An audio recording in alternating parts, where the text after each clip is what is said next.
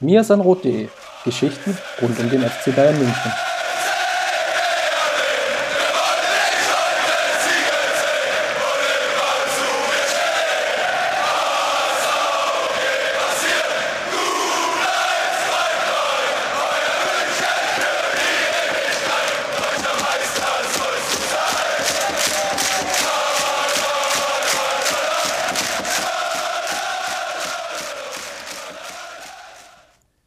Servus und herzlich willkommen zum Mir sein Rot Podcast, Folge 249. Und es steht eigentlich an, dass die Saison ja für nahezu alle Mannschaften jetzt so Richtung Endphase trudelt. Und deswegen wollen wir uns heute mit dem Almabtrieb beschäftigen, der ja traditionell zum Saisonende ja irgendwo mit dazugehört. Ja, wenn ich sage wir, wisst ihr natürlich Bescheid, dass der wunderbare Justin Kraft an meiner Seite ist. Grüß dich. Servus, Chris. Ja, die Gegner werden jetzt nicht mehr so zeralmt, ne? Wie, wie noch vor ein paar Wochen. Ja, vor allem, wenn sie natürlich Almut Schulte haben. Im Tor und dann lass uns doch gleich mal direkt einsteigen bei rund um den FC Bayern, denn für die Frauen gab es ja noch am Ostersonntag die Chance, ja noch um einen Titel mitzuspielen, nämlich das DFB-Pokal nicht Pokalfinale stand an, sondern das Halbfinale. Der Weg ins Finale wäre ja möglich gewesen mit dem Heimspiel gegen Wolfsburg, gegen die man ja im letzten Ligaspiel zuvor ja die deutliche Packung mit 0 zu 6 kassiert hatte. Konnten sich denn die Bayern-Frauen rehabilitieren? Und das ist jetzt ja ein riesen Cliffhanger für alle die, die natürlich vielleicht das Spiel gesehen haben oder natürlich ähm, das Ergebnis schon gecheckt haben. Ähm, ja, wenn wir vom Ergebnis ausgehen, dann konnten sie sich nicht rehabilitieren. Ähm, von der Leistung her würde ich sagen, schwierig. Äh, ja, teilweise konnten sie sich rehabilitieren. Ähm, ich bin da so ein bisschen bei Lina Magul, die nach dem Spiel analysiert hat am Mikrofon, ähm, ja, dass das kämpferisch schon gut war und dass sie auch sehr stolz auf das Team ist, wie es äh, mit den letzten Wochen umgegangen ist und ähm, ja, wie, wie sie sich da wieder reingekämpft haben in die Situation und sich wirklich das auch erarbeitet haben, dass sie auch in diesem Spiel, wo sie äh, relativ früh mit 0 zu 1 in Rückstand geraten sind, dass sie da nochmal zurückkommen äh, nach der Pause und äh, das 1-1 durch Damjanovic machen. Ähm, und danach sogar die Chancen haben, vielleicht sogar in Führung zu gehen. Ähm, alles richtig. Zugleich hat sie gesagt, fußballerisch, ähm, da hat sie versucht, sich ein bisschen vorsichtig auszudrücken, fußballerisch äh, geht es ihr dann schon darum, ähm, ja, äh, dass das dass nicht ganz das ist, wo, was sie sich vorstellen. Ähm, dass es nicht ganz an dem, äh, an dem Maximum ist, wo, wo man gerne wäre. Ähm, dass Wolfsburg das auch gut verteidigt hätte, aber dass man sich da eben was anderes vorstellt. Ähm, und dementsprechend, ja, äh, so ein bisschen zwiespältig, glaube ich. Äh, rehabilitiert einerseits, äh, weil man es enger gestaltet hat, weil man die Möglichkeiten hatte, dieses Spiel dann tatsächlich ähm, auch zu drehen und vielleicht sogar ähm, dieses Spiel dann ähm, auch zu gewinnen, wenn man da das 2-1 macht durch Saki Kumagai, ich glaube nach einem nach Standard. Ähm, ja, 55. war das, also kurz nach dem äh, Ausgleich. Ja, dann, dann geht dieses Spiel vielleicht auch anders aus. Äh, stattdessen macht man aber hinten wieder und da eben auch in Persona von Saki Kumagai einen entscheidenden Fehler, äh, kassiert das 1 zu 2 und kommt dann eben nicht mehr zurück ins Spiel, äh, weil es dann natürlich auch brutal schwer ist gegen Wolfsburgerinnen, ja, den man schon angemerkt hat über die 90 Minuten auch wieder, dass sie einfach aktuell eine Topform haben, äh, dass sie in allen Belangen immer den einen Schritt schneller sind und den einen Schritt besser sind auch als die Bayern. Ja, es ist ein bisschen ernüchternd auch. Ähm, klar, du hast diese Situation äh, mit Corona gehabt. Das hat dir den Rhythmus aus dieser Saison komplett rausgenommen. Aber ich würde behaupten, dass das nicht die einzige Ausrede sein darf. Ähm, von Nasaki Kumagai beispielsweise hat man sich dann mehr erhofft, als sie in den entscheidenden Spielen zeigen konnte. Ähm, hat zu viele entscheidende Fehler auch gemacht gegen PSG, aber jetzt eben auch wieder gegen Wolfsburg, auch in der Hinrunde schon. Ähm, nicht das Niveau erreicht, was man sich von ihr erhofft hatte. Ähm, und ja, das, das ist ein bisschen schade. Ich glaube, gerade in der Defensive, ähm, auch wenn es da in der Bundesliga lange gut aussah mit wenigen Gegentoren, äh, aber wenn es dann aufs hohe Niveau ging, ähm, dann hat man eben zu viele individuelle Fehler gemacht. Und ähm, ja, ich glaube, dass überall, äh, sowohl im Offensivspiel, was die Struktur angeht, was die Variabilität angeht, als auch im Defensivspiel, was einfach auch mal die Fähigkeit angeht, äh, brenzlige Situationen zu klären. Ähm, da fehlt überall so dieser, dieser eine Schritt, den man noch braucht, um wirklich ein Top-Team zu sein. Und ich glaube, das ist so ein bisschen das ernüchternde Fazit dieser Saison, dass man eher ähm, ja, Schritte seitwärts gemacht hat als Schritte nach vorn. Ähm, und da muss man im Sommer dann wirklich auch analysieren und schauen, wie kann man den Kader ähm, ja explizit nochmal verstärken. Ja, darum wird es jetzt, glaube ich, gehen, zu schauen, was lief jetzt vielleicht auch gut. Also, ne, das ist natürlich jetzt auch einfach, immer zu sagen, alles, alles negativ zu sehen. Schlussendlich läuft man jetzt darauf hinaus, Vizemeister zu werden. Man stand im Pokal-Halbfinale, was sicherlich okay war, weil ab einem gewissen Punkt ist die Wahrscheinlichkeit eben sehr, sehr groß, dass du auf den VfL Wolfsburg triffst. Und Viertelfinale in der neu gegründeten Champions League, wo man sicherlich am dichtesten dran war, jetzt also von allen drei Wettbewerben da mal ranzukommen oder dran zu schnuppern. Einfach zumindest ist es mal die nächste Runde und Halbfinale wäre, glaube ich, für das Team auch schon ein sehr großer Erfolg gewesen. Kann man, glaube ich, zusammenfassen, dass da auch schon viel gut war. Aber dass natürlich jetzt die spannende Frage anfängt, auf die neue Saison zu schauen, wo und wie kannst du das Team verstärken, dass sie wirklich diesen nächsten Schritt gehen. Ja? Und das sind ja in ganz, ganz verschiedenen Bereichen. Das ist zum einen natürlich jetzt auf dem Platz in der Form der, der Spielerin, aber das ist natürlich auch in Form der Struktur im Sinne von der Professionalisierung. Ja? Wir alle haben uns, glaube ich, sehr darüber gefreut, dass die Frauen auch die Chance bekommen haben, mal in der Allianz Arena zu spielen. Vielleicht kann man dann auch für die neue Saison dann gezielter noch, noch weitere dieser Spiele haben. Das Pokal-Halbfinale gegen Wolfsburg wäre jetzt für mich eigentlich auch noch ein ganz guter Moment gewesen, wo man hätte schauen können, ja, kriegt man das vielleicht nicht sogar in die Arena, um dann vielleicht auch die nötige Aufmerksamkeit dann zu bekommen. Ja, das ist natürlich jetzt das, das große Duell. Klar zieht jetzt Wolfsburg vielleicht vom, vom Namen her nicht, aber jeder, der sich so halbwegs damit auskennt, weiß, dass sie auch eine sehr, sehr gute Frauenmannschaft haben. Und ja, das ist, glaube ich, so eine Chance aus diesem PSG-Spiel heraus, die man natürlich dann noch mitnutzen muss. Plus, wie kriege ich natürlich insgesamt noch eine stärkere Professionalisierung, jeden in den, den kompletten Strukturen, Trainingsabläufen und so weiter und so fort. Das sind so diese drei großen Baustellen, die ich jetzt für die neue Saison sehe. Genau, und da musst du halt auch schauen, dass du die Anstoßzeiten ähm, besser hinbekommst. Das hat jetzt, äh, da hat der FC Bayern jetzt nur bedingt äh, Einfluss drauf.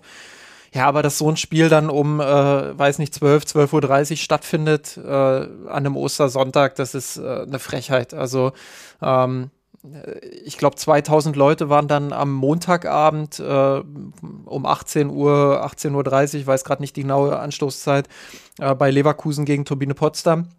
Ähm, wenn da 2000 Menschen hingehen, dann kann ich mir gut vorstellen, äh, dass man unabhängig davon, ob man jetzt in die große Arena geht oder, oder am Campus bleibt, äh, dass man da durchaus eine, eine richtig gute Stimmung auch äh, auf die Beine stellen kann mit äh, mehreren tausend Menschen auch. Ähm, ja, und äh, da bin ich vollkommen bei dir. Da muss man jetzt schauen, wie, wie kriegen wir das hin in Zukunft? Wie kriegen wir das noch häufiger hin? Nicht, dass es nur einmal die Saison stattfindet. Ähm, ja, wie kann man das vielleicht auch als Rahmenprogramm begleiten? Ähm, ist ja ein bisschen kontrovers auch in der Frauenfußballbubble diskutiert worden.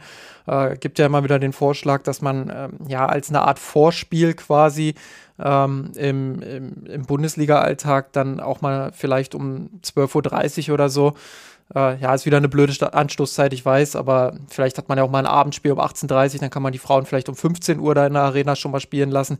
Das sind ja alles Gedankenspiele, die muss man zumindest mal durchdenken, muss zumindest mal schauen, wo liegen die Vor- und Nachteile.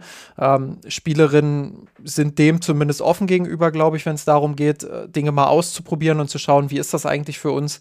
Ähm, wie, wie kann man da vielleicht auch neue Leute an uns binden?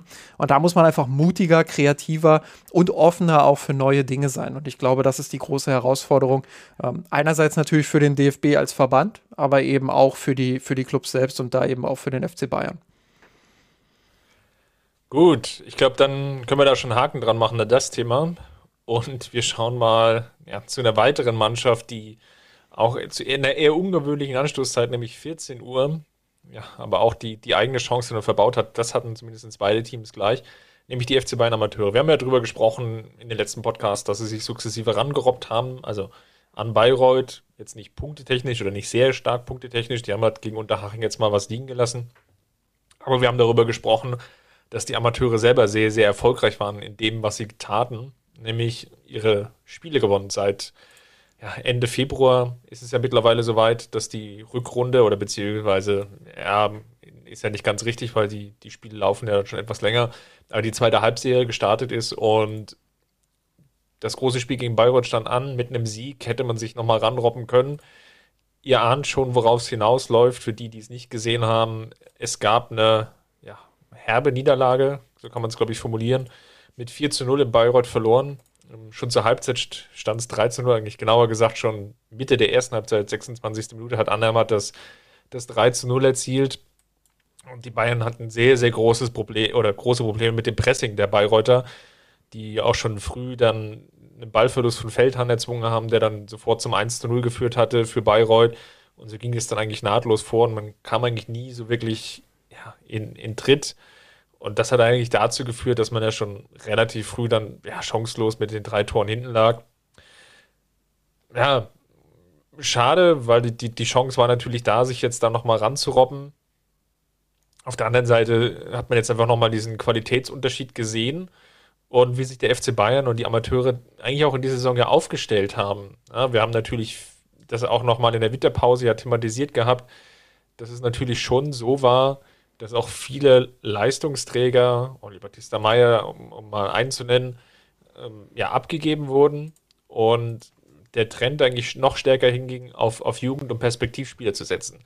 Und so würde ich eigentlich diese komplette Unternehmung aktuell auch sehen. Ja? Ähm, es fehlt einfach die Möglichkeit oder beziehungsweise die Möglichkeit wird nicht ausreichend gut genutzt, glaube ich, mit den Spielern, die über 23 sind, ähm, ja, den, den Kader dann vielleicht auch effektiv zu verstärken. Ähm, vier Plätze sind ja da theoretisch möglich, um die, ja, so eine Struktur zu geben. Wir erinnern uns alle noch daran an der, an die Amateurmeisterschaft in der dritten Liga. Da war das eben der Fall, ja, da hatte man eine ganz gute Struktur, da hatte man vorne drin Ochi Fried, der natürlich definitiv von seiner Klasse her äh, mindestens anderthalb Ligen hätte höher spielen können. Und das fehlt dem Team aktuell. Natürlich vorne drin, vielleicht als Zielspieler, der dann einfach auch die, die, die nötigen Tore macht und dann auch die, die Kaltschnäuzigkeit. Auf der anderen Seite gibt es jetzt eben der Mannschaft die Möglichkeit, ja, so sukzessive ranzukommen. Ja? Und jetzt ein Beispiel ja zu nennen. Vidovic hat ja unter anderem ja auch die Einwechslung jetzt bekommen gegen Bielefeld. Das ist natürlich ein Spieler, der hat sich jetzt über die Amateure schon nochmal sehr, sehr stark in den Fokus gespielt. Ist das jetzt der Hauptweg in der nahen Zukunft Richtung erste Mannschaft zu kommen, in die Mannschaft von Julian Nagelsmann? Bin ich mir aktuell noch nicht, so richtig sicher und das wird sicherlich dann auch der Weg sein, wo der FC Bayern jetzt sehr genau überlegen muss. Ja, wie, wie geht er jetzt weiter mit den Amateuren um? Wollen sie einfach nur gut mitspielen? Das ist jetzt einfach nochmal die Möglichkeit, oder vielen Jugendspielern nochmal die Möglichkeit zu geben, ja, früh dort zu wachsen, viel vielleicht auch Spielzeit zu bekommen. Ein Vorteil natürlich der Regionalliga ist, dass du ja mit knapp 20 Mannschaften schon viele Spiele hast. Auf der anderen Seite, das Gegnerniveau ist halt sehr, sehr unterschiedlich. Aber das ist so ein bisschen die Gemengelage, ja. Und wie sehr räumt man vielleicht auch anderen Wettbewerben dann den Fokus ein, wie vielleicht mal in der Youth League. Ja, da hatte man phasenweise in den vergangenen Jahren da, dort mal stärker den Fokus gelegt, ist jetzt davon wieder etwas mehr abgerückt. Also da so die richtige Struktur zu finden, da ist der FC Bayern nach wie vor am Suchen. Jetzt war es einfach so in dieser Saison, glaube ich, und gerade mit den ganzen Abgängen im Winter, dass man schon nochmal versucht hat, den Fokus zu setzen, sehr, sehr junge Spieler, tendenziell ja U19-Spieler dort ähm, Spielzeit zu geben.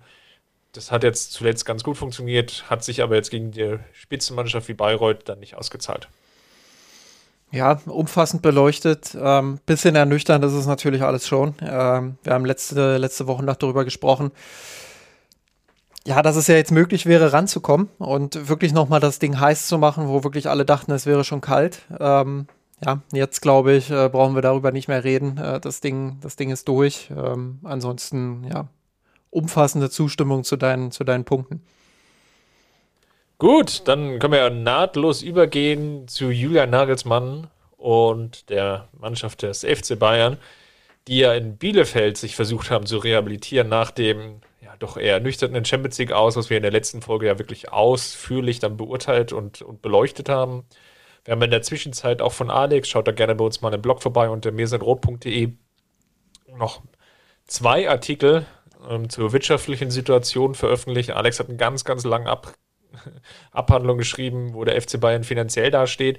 Hat jetzt heute noch mal eine Kurzfassung ähm, davon geschrieben, so eine Management Executive Summary Für diejenigen, die es eher ein bisschen kürzer und prägnanter mögen, schaut da gerne mal vorbei, falls euch dann die, die konkreten Zahlen interessieren. Und Justin, lass uns aber vielleicht noch mal auf das Sportliche zunächst schauen.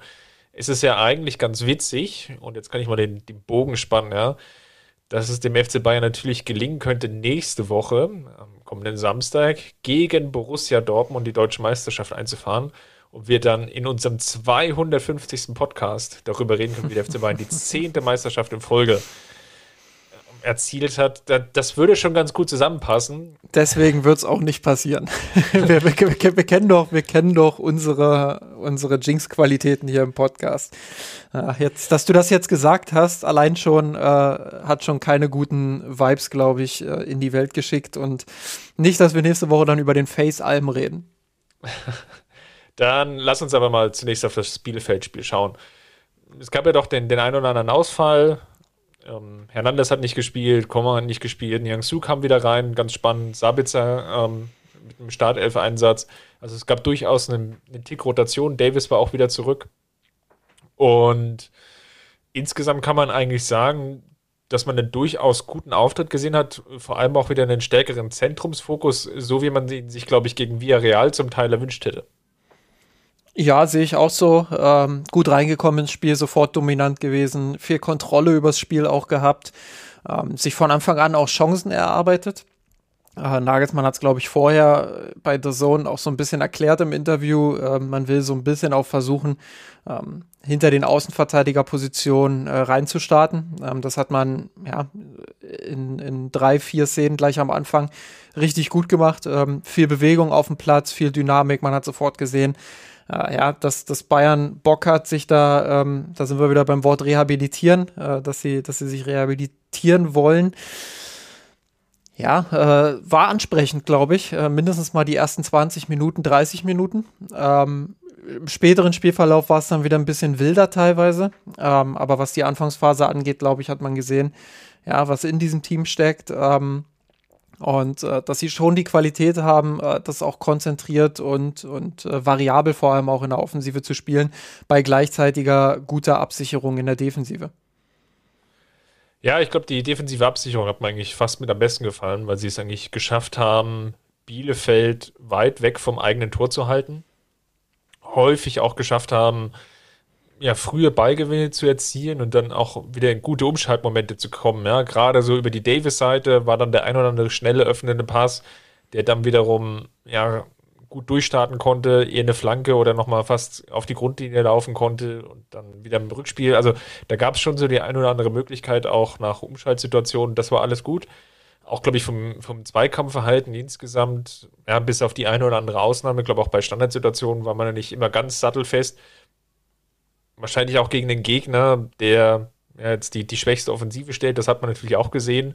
Vielleicht in der einen oder anderen Szene. Ja, aber da muss ich auch noch mal äh, reingrätschen. Äh, klar, das ist ein berechtigter Punkt, in Anführungsstrichen nur Arminia Bielefeld, äh, die, die, wenn man jetzt nur auf die Tore schaut, nicht so die, die starke Offensive haben. Äh, alles richtig. Und sie spielen es auch im Saisonverlauf zu selten zu zwingt, aber ähm, ja, man schaut da, glaube ich, auch, gerade wenn man nicht so viel Bundesliga schaut, sondern wirklich nur seine eigene Mannschaft, dann, dann schaut man vielleicht auch mal gerne nur auf die Zahlen und denkt sich, naja, gut, ist jetzt nicht so doll. Äh, aber Bielefeld hat schon echt starke Umschaltqualitäten. Also bis zum gegnerischen Strafraum spielen sie das teilweise in der Bundesliga richtig gut. Äh, wenn ich nur diesen Aspekt nehme, dann ist das für mich absolut Bundesliga-Mittelfeld tauglich ähm, und, und wirklich auch äh, eine Qualität, die den Bayern auch wehtun kann. Mit Wimmer, ähm, mit, mit äh, Janni Serra ähm, ja, die, die einfach extrem schnell und technisch auch richtig gut sind. Äh, Okugawa, also da, da sind wirklich gute Spieler mit bei.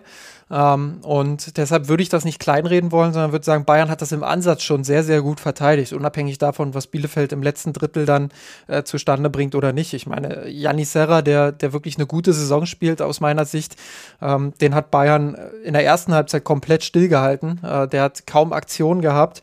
Ähm, auch ein Patrick Wimmer, der, der ja zum VfL Wolfsburg wechselt, ähm, der auch eine sehr gute Saison spielt für Bielefeld, äh, hat nicht so viele Aktionen gehabt. Also ähm, da würde ich nicht das kleinreden wollen, sondern wirklich sagen, Bayern hat das sehr, sehr gut gemacht äh, und diese Kontersituation dann wirklich auch schon im Ansatz gut verteidigt. Zumindest was die ersten 30, 35 Minuten angeht. Ja, ich glaube, dann gab es noch diese eine Szene, wo natürlich die Münchner ein bisschen Glück haben und was wir jetzt auch, ja, jetzt erzähle ich auch niemandem was Neues, natürlich auch im namentlich Neong Su wieder diesen einen Schnitzer drin hatte, der, glaube ich, insgesamt eine echt gute erste Halbzeit gespielt hat. Und es dann einfach, ja, wie so häufig in vielen Spielen dann immer so eine Szene etwas übertreibt. Ja, also, ich glaube, gegen Augsburg war da auch so ein Foul dabei, ähm, relativ hart geführt wo er sich dann halt eine, nur eine gelbe Karte abgeholt hat, wo klar war, okay, so viel geht da jetzt dann wahrscheinlich auch nicht mehr.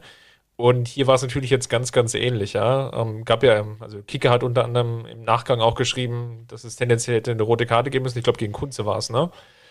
Ähm, der Ellenbogeneinsatz mhm. und auch Julian Nagelsmann hat davon gesprochen, fand ich bemerkenswert. Da würde mich auch nochmal deine Einschätzung dazu interessieren, weil es auch bei uns in der Kurve bei mir ist ein rot.de ähm, sehr stark diskutiert wurde, nämlich sollte Nagelsmann also öffentlich seine Spiele kritisieren. Aber Nagelsmann hat es jedenfalls im, im, Nachgang bei der Zone auch angesprochen, hat gesagt, ähm, ja, hat ihn jetzt dann sofort dann mit der Halbzeit vom Platz genommen, auch so ein bisschen als erzieherische Maßnahme, weil er halt auch teilweise im Training dann Zweikämpfe überhart führt. Und das ist so ein bisschen schade, weil das natürlich auch seine Entwicklung hemmt, weil sonst wäre er sicherlich einer der Kandidaten gewesen, die ganz klar durchgespielt hätten. Ja, das, also erstmal vielleicht zur Aussage von Julian Nagelsmann. Also er hat gesagt, äh, er, er, muss das noch lernen. Äh, er ist ein sehr aggressiver Spieler, aber er muss gut abwägen, wann er diese Aggressivität aufs Feld bringt. Äh, mit so einer großen Distanz ins Kopfballduell zu gehen, da kommst du einfach nicht mehr hin. Da musst du wegbleiben und clever sein. Ähm, ja, Niang Su ist laut Nagelsmann ein, ein total lieber Kerl. Äh, das hat er auch gesagt. Ähm, aber er hat das auch immer wieder im Training und äh, diesen Drang manchmal einen Tick zu aggressiv zu sein eben. Das, das bringt er immer wieder mit rein.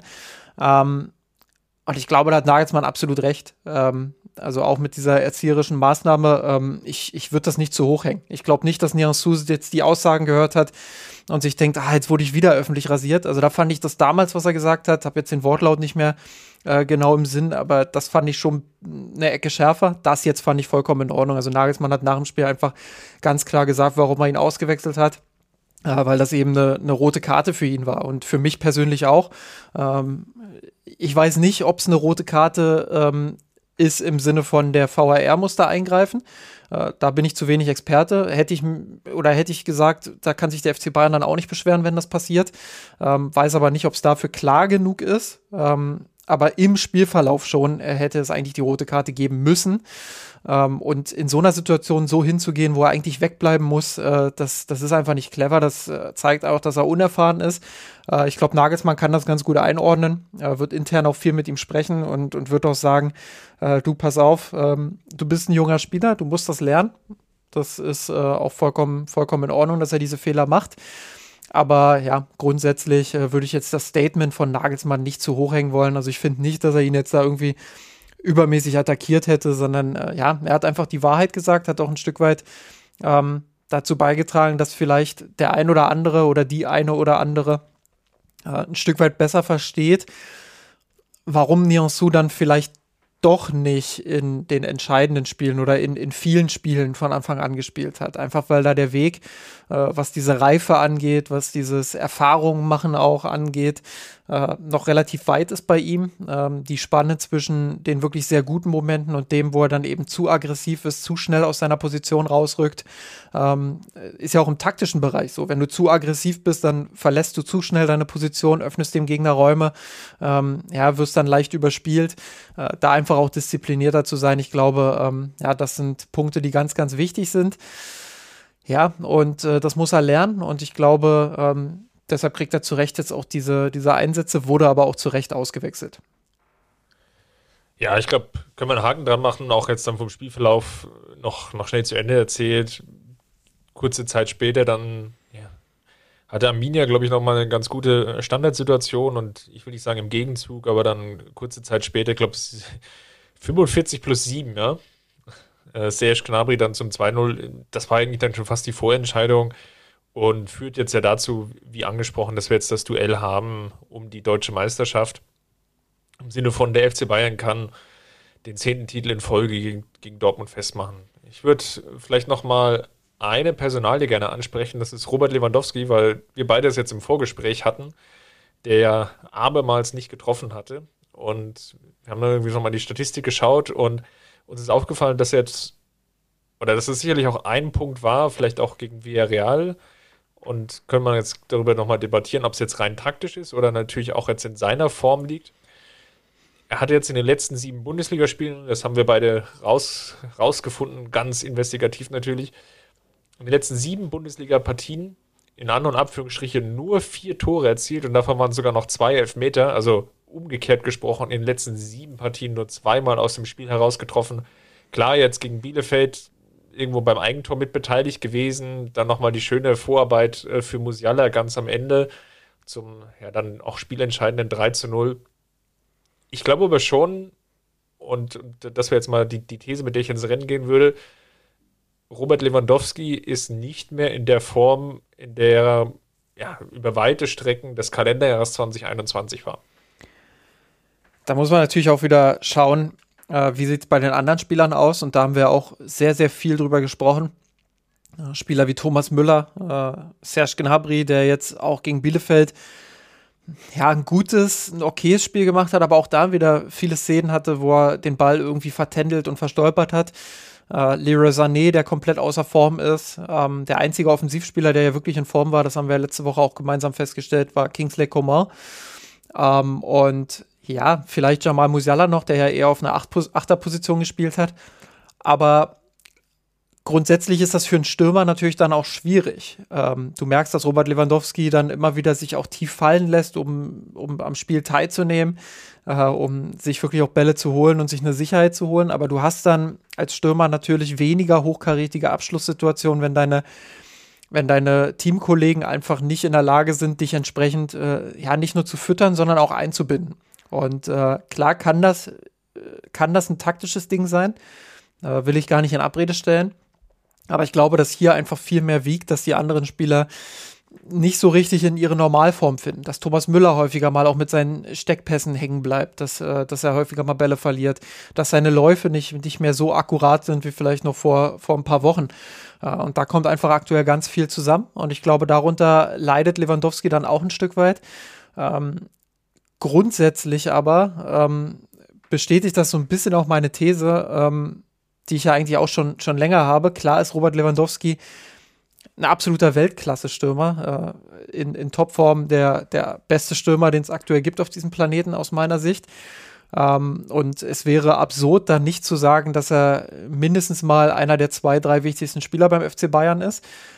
Aber ich glaube, dass das Mittelfeld für ein Fußballteam deutlich entscheidender ist. Und äh, wenn das nicht in die Spur findet und wenn äh, da Thomas Müller, Josua Kimmich, äh, Leon Goretzka, äh, Musiala und wie sie alle heißen, wenn dies als Kollektiv und auch die Flügelspieler noch mit reingenommen, wenn dies als Kollektiv nicht schaffen, äh, ihn da vernünftig vorne einzubinden, dann hängt er eben auch in der Luft. Und da ist er sehr abhängig dann von seinen Teamkollegen, äh, unabhängig von seiner, von seiner individuellen Klasse, die er hat. Äh, und unabhängig davon, dass er auch ein Stürmer ist, der sich viel am Spiel beteiligt, ähm, ja, glaube ich, äh, dass das einfach auch nochmal zeigt, wie wichtig einfach äh, auch andere Spieler für das Spiel des FC Bayern sind und für ihn persönlich. Das lässt sich auch nochmal ganz gut ablesen an der Statistik. Einerseits, wie viele Schüsse hat er pro Spiel und was sagen denn die Expected Goals Werte?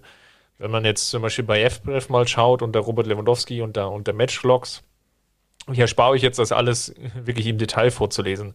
Aber es ist schon offensichtlich, dass es zum Anfang und Mitte der Saison eine Phase gab, da hat er teilweise acht Schüsse, sechs, sieben Schüsse in, in nahezu Regelmäßigkeit. Also ich sehe hier zum Beispiel acht gegen Wolfsburg, äh, acht gegen Stuttgart, sechs gegen Wolfsburg, sechs gegen Gladbach, sieben gegen Köln, sechs gegen Hertha, sieben gegen Leipzig.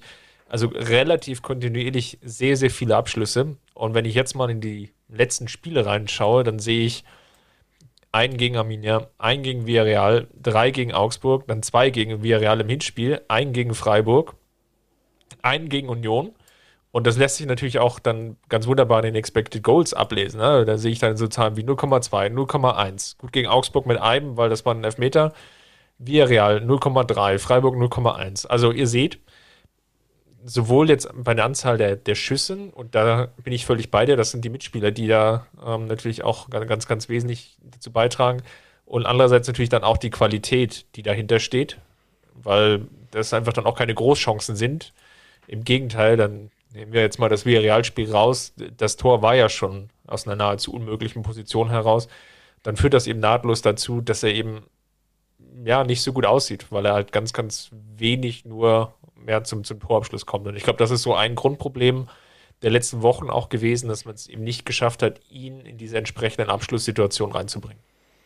Absolut. Und ähm, deshalb finde ich es auch immer so interessant, dass, äh, dass das, ja, dass angenommen wird, Bayern muss jetzt äh, auf Teufel komm raus jede mögliche Summe zahlen, um, um dann auch wirklich mit äh, Robert Lewandowski zu verlängern. Ähm, ich kann die, das Argument, was Oliver Kahn auch im, im Doppelpass angeführt hat am Wochenende, kann ich schon ein Stück weit nachvollziehen, zu sagen, hey, es geht hier nicht nur um Robert Lewandowskis Perspektive, sondern es geht ja auch um unsere. Es geht auch darum, zu schauen, äh, ja, ist es wirklich notwendig, jetzt mit einem, mit einem, wie alt ist er, 34, 35, ähm, ja, mit, mit ihm jetzt nochmal um zwei Jahre zu verlängern und das eben zu Konditionen, die schon deutlich auch über dem, über dem Rest des Teams liegen. Und ähm, da muss man sich als FC Bayern natürlich Gedanken drüber machen. Kahn hat gesagt, äh, als, als ich glaube, von, von der, von der Bild, der, der Althoff, der da mit in der, in der Runde saß, der hat irgendwie gesagt,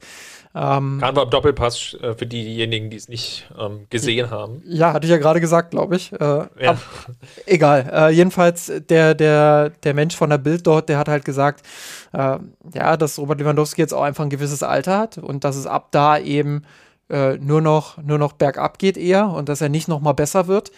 Und da fand ich Kahns Reaktion sehr interessant. Er hat nämlich sofort äh, fast schon jubelnd gesagt, ich finde das Argument überragend, weil wir uns natürlich auch darüber Gedanken machen müssen. Auf der anderen Seite höre ich dann immer, es geht nicht schnell genug. Und natürlich hat er damit einen Punkt, gar keine Frage.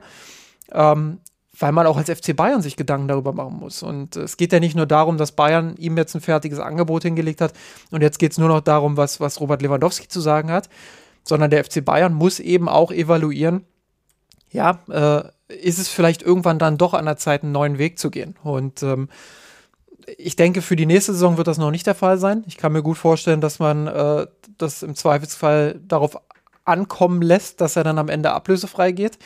Ähm, ja, weil man äh, mit den 40, 50 Millionen, die man jetzt für ihn kriegen würde, wahrscheinlich äh, keinen neuen Stürmer in der Qualität finden wird.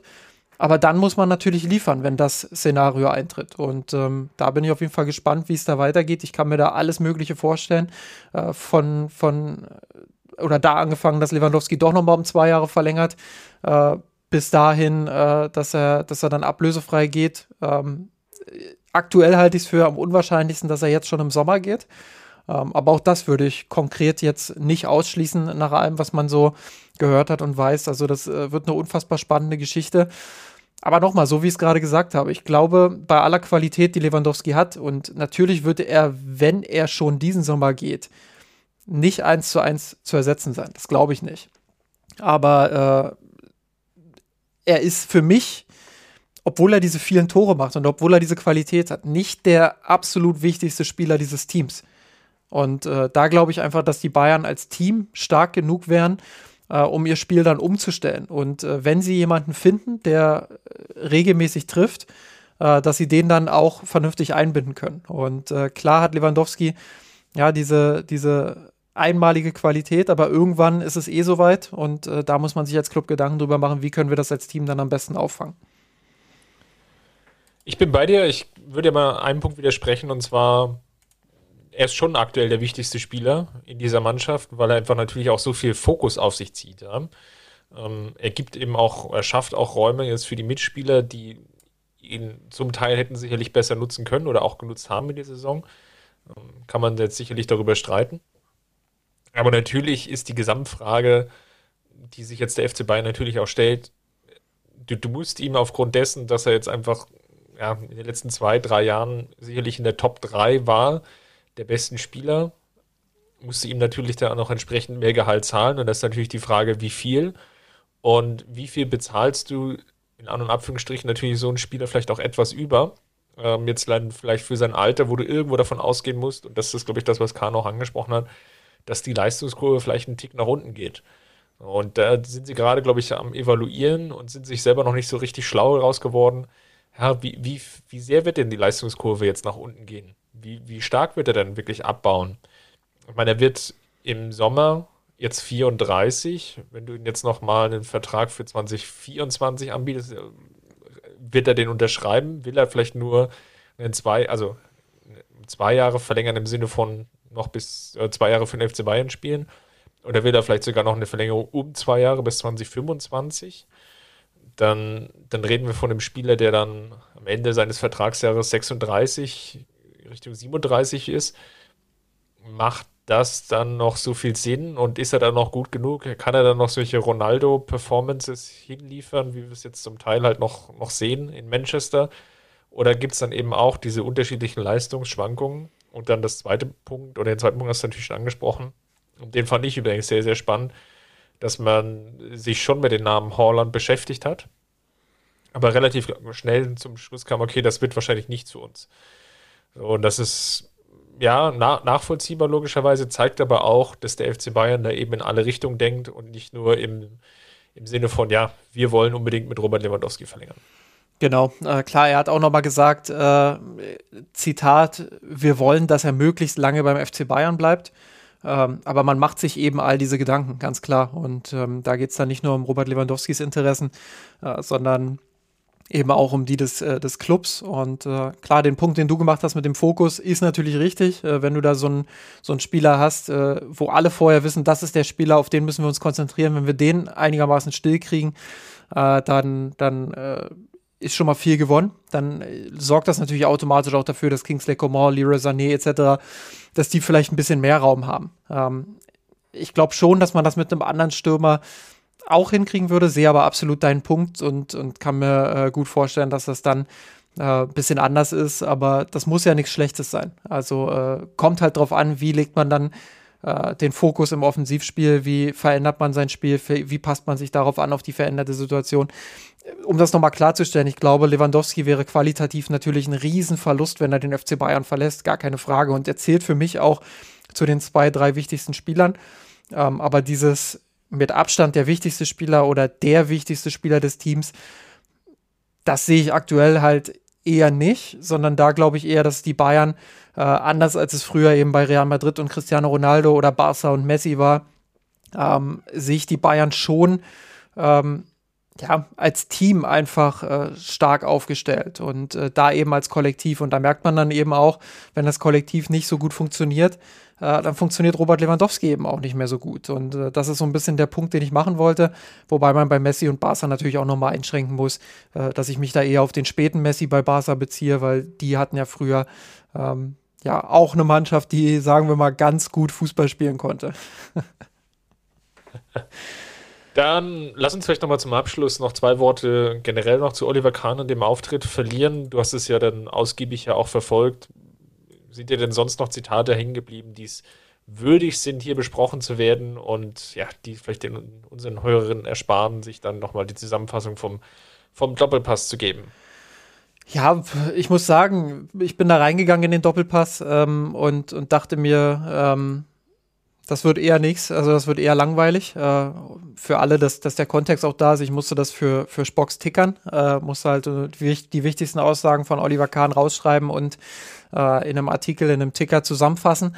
Ähm, deshalb äh, habe ich mir die, die Show dann auch angeguckt. Ähm, ja, ich fand es insgesamt einfach interessant, dass er, dass er auch nochmal in aller Deutlichkeit erklärt hat, dass, ähm, dass das Bayern finanziell nicht in der Lage ist, äh, den Kader so breit aufzustellen, ähm, wie es beispielsweise in England der Fall ist, wo dann teilweise Spieler, die 70, 80, 90, 100 Millionen Euro kosten, äh, auf der Bank sitzen. Das kann sich ein FC Bayern nicht leisten. Ähm, hat er ganz klar so gesagt. Wir, er hat auch garantiert, dass es beim FC Bayern immer so sein wird, äh, dass es 14, 15 Spieler gibt, äh, die auf absolutem Top-Niveau spielen. Das hat er für die Zukunft auch versprochen, ähm, die immer in der Lage sind, auch die Champions League zu gewinnen. Aber was dann die Kaderbreite angeht im internationalen Vergleich, da müsse man kreativ äh, werden, hat er gesagt. Und äh, da bin ich wirklich gespannt, wie diese Kreativität aussieht. Ich glaube, wir haben oft genug drüber gesprochen. In dieser Saison ist es nicht gelungen. Äh, da hat er so ein bisschen versucht, das äh, zu rechtfertigen und äh, äh, auch Saljamicic in Schutz zu nehmen und zu sagen, ja, jeder Sportdirektor oder zeigen Sie mir mal einen Sportdirektor, so hat er das gesagt, der ähm, der, der alles richtig macht. Äh, ich glaube, darum geht es gar nicht so sehr. Es geht nicht darum, dass er alles richtig machen muss, aber wenn man sich den Kader in dieser Saison ansieht, äh, ja, dann waren es einfach zu viele Spieler, die nicht funktioniert haben. Äh, ich glaube, das, das muss man sich beim FC Bayern dann schon auch ähm, eingestehen. Das kam bei mir nicht so an, dass, dass, er, dass er das äh, ja, in Anführungsstrichen zugibt. Ja, aber ähm, darüber hinaus äh, natürlich viel darum, was passiert mit Gnabry, was passiert mit Müller, wo er gesagt hat, äh, da, da ist man schon relativ weit. Äh, kann man wahrscheinlich auch schon bald was vermelden. Äh, verschiedene Medien haben jetzt berichtet, Müller wird bis 25 verlängern. Auch Neuer soll wohl kurz vor der Verlängerung stehen. Ähm, also das ist auch so ein bisschen was, äh, was da an, an dem Mittag oder Nachmittag dann äh, bei rumkam. Ähm, in der Kaderplanung hat er noch gesagt, dass, ja, also er hat es nicht direkt gesagt, aber er hat es angedeutet, dass man wahrscheinlich mit Pavard als Innenverteidiger plant, als Ersatz. Ähm, fand ich auch interessant. Da wurde er halt angesprochen. Ähm, ja, das ob, fand ich auch spannend. Ob das ausreicht. Und da hat er gesagt, wieso soll das nicht reichen? Also Zitat, wieso soll das nicht reichen? Es wäre auch eine Option. Und wenn ich sehe, wie sich Tangi Niansu entwickelt, ich finde, Lukas Hernandez hat eine gute Saison gespielt. Upamecano ist ein Spieler, der sich weiterentwickelt.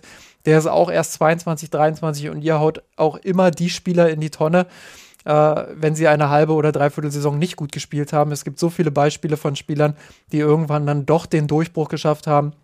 Pavard macht seine Sache auf der rechten Seite sehr gut. Pavard kann aber auch genauso gut in der Innenverteidigung spielen. Also auch das ein interessanter Punkt, dass man da in der Innenverteidigung jetzt zumindest nicht Prio 1 plant. Das habe ich mit, mitgenommen. Man hält sich das durchaus offen, aber äh, Prio 1 haben dann doch eher andere Positionen, auch wenn er dann nicht ganz direkt drüber gesprochen hat. Ähm, ja, und ansonsten fand ich noch die Aussage interessant, äh, dass man Villarreal ganz offenbar unterschätzt hat. Äh, da fand ich wirklich spannend, äh, dass, dass er gesagt hat, dass man überrascht war im Hinspiel.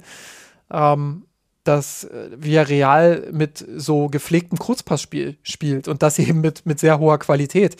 Man hat eher mit langen Bällen gerechnet und da habe ich mir schon die Frage gestellt, bezieht sich dieses Wir jetzt auch auf Julian Nagelsmann?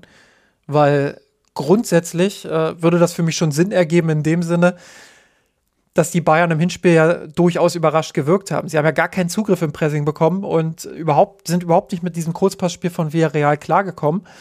Ähm, also kann schon sein, dass sie da anders eingestellt wurden. Nur frage ich mich dann, äh, ja, warum es nicht als Option erwogen wurde, dass Villarreal auch mit einem Kurzpassspiel eröffnen kann. Das ist ein spanisches Team, das ist mal Punkt 1. So wie das äh, die deutschen Grundtugenden quasi das Pressing sind, ist es in, in Spanien eine Grundtugend, dass fast jede Mannschaft in der Lage ist, einigermaßen gepflegt hinten rauszuspielen. Das ist Punkt 1. Und Punkt 2 ist, äh, dass Villarreal das auch schon trotz der Position in der Liga oft genug gezeigt hat. Also frage ich mich, ob man an die Sache nicht vielleicht doch ein bisschen zu arrogant rangegangen ist. Ähm, ja, also das fand ich schon bemerkenswert, das so öffentlich zuzugeben, ähm, dass man den Gegner da ganz offenbar unterschätzt hat. Nochmal, ich weiß nicht, inwiefern das jetzt beim Team und Julian Nagelsmann der Fall war, aber von Kahn hat mich diese Aussage schon sehr überrascht und auch äh, mit der Betonung auf dieses Wir eben ja, das, das waren, glaube ich, so die, die wichtigsten Punkte, ähm, die angesprochen wurden. Ja, ich würde vielleicht noch einen Punkt und Aspekt mitnehmen. Und zwar sein Auftritt selber. Ich fand schon, dass er da sehr, also teilweise, nicht vielleicht sehr, aber teilweise doch ein bisschen auch aus sich rausgekommen ist. Dann versucht hat, dann auch nochmal ja, provokant oder scharf zu antworten. Jetzt so von seiner Wortwahl und, und, und wie er Dinge auch erklärt hat auf jeden Fall insgesamt versucht hat, sich durchaus profilierter darzustellen. Ob das jetzt immer so gelungen ist, das, das mag ich jetzt nach einem solchen Auftritt jetzt nicht zu beurteilen. Aber es war ja schon so ein Vorwurf, der gerade auch in den letzten Tagen natürlich nochmal extrem hochgekocht ist, dass natürlich Oliver Kahn auch bisher in seiner jetzigen Rolle, jetzt ja auch als äh, Vorstandsvorsitzender, ja nicht so geprägt hat, ja, oder nicht so prägend unterwegs war wie vielleicht ein, ein Karl-Heinz Rummenigge, ja müssen wir natürlich jetzt immer so ein bisschen abwägen. Karl-Heinz Rummenigge hat das gefühlt ähm, 20 Jahre gemacht und war jetzt sicherlich im ersten Jahr jetzt auch nicht derjenige, welcher, der ähm, jetzt total immer nach vorne geprescht ist und Klammer auf, Klammer zu, ob das jetzt dann immer auch so sinnvoll war, sei ja dann auch nochmal dahingestellt. Aber der natürlich dann auch nochmal ein Gespür dafür hatte, wie dann vielleicht auch gewisse Debatten und, und, und Dinge zu lenken und zu leuchten sind. Gerade wenn es vielleicht auch mal wie in der jetzigen Phase nicht so gut läuft, ja? dass man dann eben versucht, da nochmal einen anderen Fokus und andere Reizpunkte zu setzen. Da war eben Karl-Heinz Rummenigge, Uli Hoeneß sehr, sehr gut da drin, das zu tun. Und da hat Kahn sicherlich Rückstand, keine Frage. Und deswegen war es ganz spannend zu sehen, wie er insgesamt da aufgetreten ist, weil er schon so versucht hat, ja, sich auch darzustellen, dass, dass er auch natürlich eine wichtige Rolle hat. Und ähm, das war, glaube ich, ganz spannend zu sehen, weil natürlich, wie eingangs erwähnt, er natürlich jetzt auch schon Kritik bekommen hat. Machen wir uns nichts vor, er ist im Endeffekt auch für diesen sportlichen Erfolg oder beziehungsweise nehmen wir mal das Realspiel, Misserfolg ja mitverantwortlich. Absolut, ja. Gut, dann äh, würde ich sagen, äh, haben wir es ja mal wieder und äh, kommen zum, zum alles entscheidenden Punkt. Und jetzt drehe ich den Spieß einfach mal um. Unsere beliebt-berüchtigte Kategorie. Ähm, ja. Jetzt äh, fehlen mir, fehlen mir die, die tollen Bezeichnungen, aber wir haben ja die, die Einzelbewertungen. Und ich weiß nicht, ob du da schon eine Bezeichnung für vorbereitet hast, aber ich würde dich äh, bitten, heute mal anzufangen und, und ja, zu sagen, wer dir denn in dieser Woche ganz besonders gut gefallen hat. Und jetzt kommen wir nicht mit Oliver Kahn. Ja, ich hatte eigentlich Osterhase und Osterei vorbereitet, aber gut. Also machen wir es kurz. Ähm, was hat mir insgesamt gefallen? Ich fand Davis sehr bemüht auf der ähm, ja, Linksaußenposition fast, der ein sehr hohes Pensum an den Tag gelegt hat gegen Bielefeld und natürlich angedeutet hat, was jetzt vielleicht auch gefehlt hat in den letzten Wochen. Und ja, sah natürlich jetzt gegen Villarreal zweimal nicht ganz glücklich aus, darf aber eben auch nicht vergessen, er hatte lange Zeit gar keine Spielpraxis, musste sich sehr, sehr zurücknehmen aufgrund der Verletzung mit der Herzmuskelentzündung. Und gegen Bielefeld hat er angedeutet gezeigt, was vielleicht auch in den letzten Wochen gefehlt hatte. Und warum auch Nagelsmann ihn auch so früh wieder gebracht hat, weil er die Hoffnung hatte, dass es da einfach noch einen weiteren Spieler gibt, der Druck auch über die Außenbahn mit reinbringen kann. Und gegen Bielefeld sah es ganz gut aus. Ja, ähm, sehe ich auch so. Ähm, klar, war jetzt noch nicht die überragende Leistung, finde es aber durchaus auch berechtigt zu sagen, äh, hey, dieses Element, äh, was er sonst immer mit reinbringt, ähm, ja, das, das ist äh, so ein bisschen flöten gegangen in dieser Saison. Ähm, ja, ich würde mit Jamal Musiala gehen. Ähm, weiß gar nicht, muss ich alles alleine machen? Äh, Episode 4 wäre es jetzt, glaube ich, schon gewesen, äh, wenn wir den Titel so genannt hätten. Ähm, aber kam halt rein und äh, hat in der schwierigen Phase, ich glaube, kurz vor der Halbzeit haben die Bayern äh, Glück gehabt, einerseits mit der roten Karte, aber auch äh, der ein oder andere Angriff, der da von Bielefeld nicht gut zu Ende gespielt wurde. Ähm, äh, ja, nach dem Seitenwechsel hatte Bielefeld auch so ein bisschen die Dynamik im Spiel. Ähm, und hat einen offenen oder einen offeneren Schlagabtausch auch erzwungen. Und mit Jamal Musiala haben die Bayern dann wieder Kontrolle reinbekommen. Ähm, insgesamt ein bisschen Glück gehabt, die Bayern natürlich einmal das knappe Abseits äh, von, von Bielefeld, äh, dann auf der anderen Seite das, das knappe Abseits, das dann doch kein Abseits war. Äh, zwei Abseitstore ja eigentlich für die von den Bayern, die dann, also Abseitstore in Anführungsstrichen, weil es war ja kein Abseits, ähm, aber da auch schon so das Quäntchen Glück der Spielgeschichte einfach auch mal wieder auf, auf der Seite der Bayern gewesen. Das war in den letzten Wochen äh, nicht immer der Fall. Da hatten sie häufig dann auch Pech, was Abschlüsse anging, äh, was vielleicht auch die ein oder andere Entscheidung des Schiedsrichters äh, anbelangt hat. Ähm, diesmal hatten sie ja die Linie des Schiedsrichters, finde ich, auf ihrer Seite. Ähm, aber zurück zu, zu Jamal Musiala. Ähm, ja, kam rein und hat sofort die Kontrolle dann für Bayern auch zurückgewonnen, das Tor gemacht. Ähm, unfassbar dynamisch. Ähm, hat für mich auch nochmal gezeigt, dass er im Moment ja, äh, auf der Zehnerposition der bessere Spieler ist äh, als Thomas Müller. Jetzt gerade in diesem Moment, äh, weil er einfach die bessere Form hat und mehr Sicherheit reinbringt und äh, auch die Mitspieler besser in Szene setzt, als es Thomas Müller aktuell kann. Und deshalb äh, muss ich alles alleine machen. Episode 4 ähm, für mich äh, ja, der Osterhase der Woche. Dann ist, mach doch gleich weiter. Ja, das, das Osterei. Dem, dem Osterei. Das Osterei ergibt sich ja quasi daraus, habe ich ja gerade schon angedeutet. Genau. Äh, Thomas Müller, ich weiß gar nicht, ich glaube, ich hatte ihn in den letzten Wochen schon mal, aber er kommt nicht so richtig in Tritt. Ähm, ja, äh, will die Kritik jetzt auch gar nicht zu ausführlich halten, aber äh, glaube, alle wissen aktuell, dass er, dass er nicht die Form hat, die er braucht. Ähm, und Thomas Müller ist einer der entscheidenden Spieler in der Offensive. Äh, wenn er nicht funktioniert, funktioniert die Offensive auch selten. Ähm, Bayern kann wirklich von Glück reden, dass sie jemanden wie Jamal Musiala haben. Ähm, ja, weil, weil der jetzt einfach da ist und, und äh, auf dieser Position, zumindest was das Spiel mit dem Ball angeht, ähm, ja, andere Qualitäten reinbringt, aber eben Qualitäten, die, die dem FC Bayern helfen, äh, das zu kompensieren. Ja, aber gerade gegen den Ball ähm, ist Müller nicht mehr so griffig, wie er es wie schon mal war. Ähm, ist im Moment in einem absoluten Loch und deshalb äh, mein Osterei der Woche. Meins ist Saki Kumagai, die einfach ja, mit dem Stellungsfehler vor dem 2 zu 1 das, das, ja, das Schicksal der Münchner Frauen ja besiegelt hat. Mit der Niederlage haben wir ja vorhin auch schon angesprochen und du hast es ja auch richtigerweise erwähnt.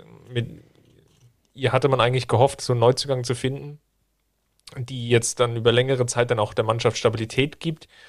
Und das hat sich eigentlich nicht so bewahrheitet. Ja? Also es gab viele Partien, wo es eine größere Leistungsschwankung gab und da war da das Spiel jetzt gegen Wolfsburg war da eigentlich nochmal sinnbildlich dafür, dass es, ja, dass sie jetzt nicht diejenige Spielerin ist, die jetzt diesen hohen Qualitätsspruch oder Qualitätssteigerung im Endeffekt entspricht und ja, da ich ja häufiger mal die Frauen an dieser Stelle ignoriere, aber jetzt gegen Wolfsburg ist es mir einfach wirklich aufgefallen, deswegen Kumagai. Absolut, sehe ich auch so.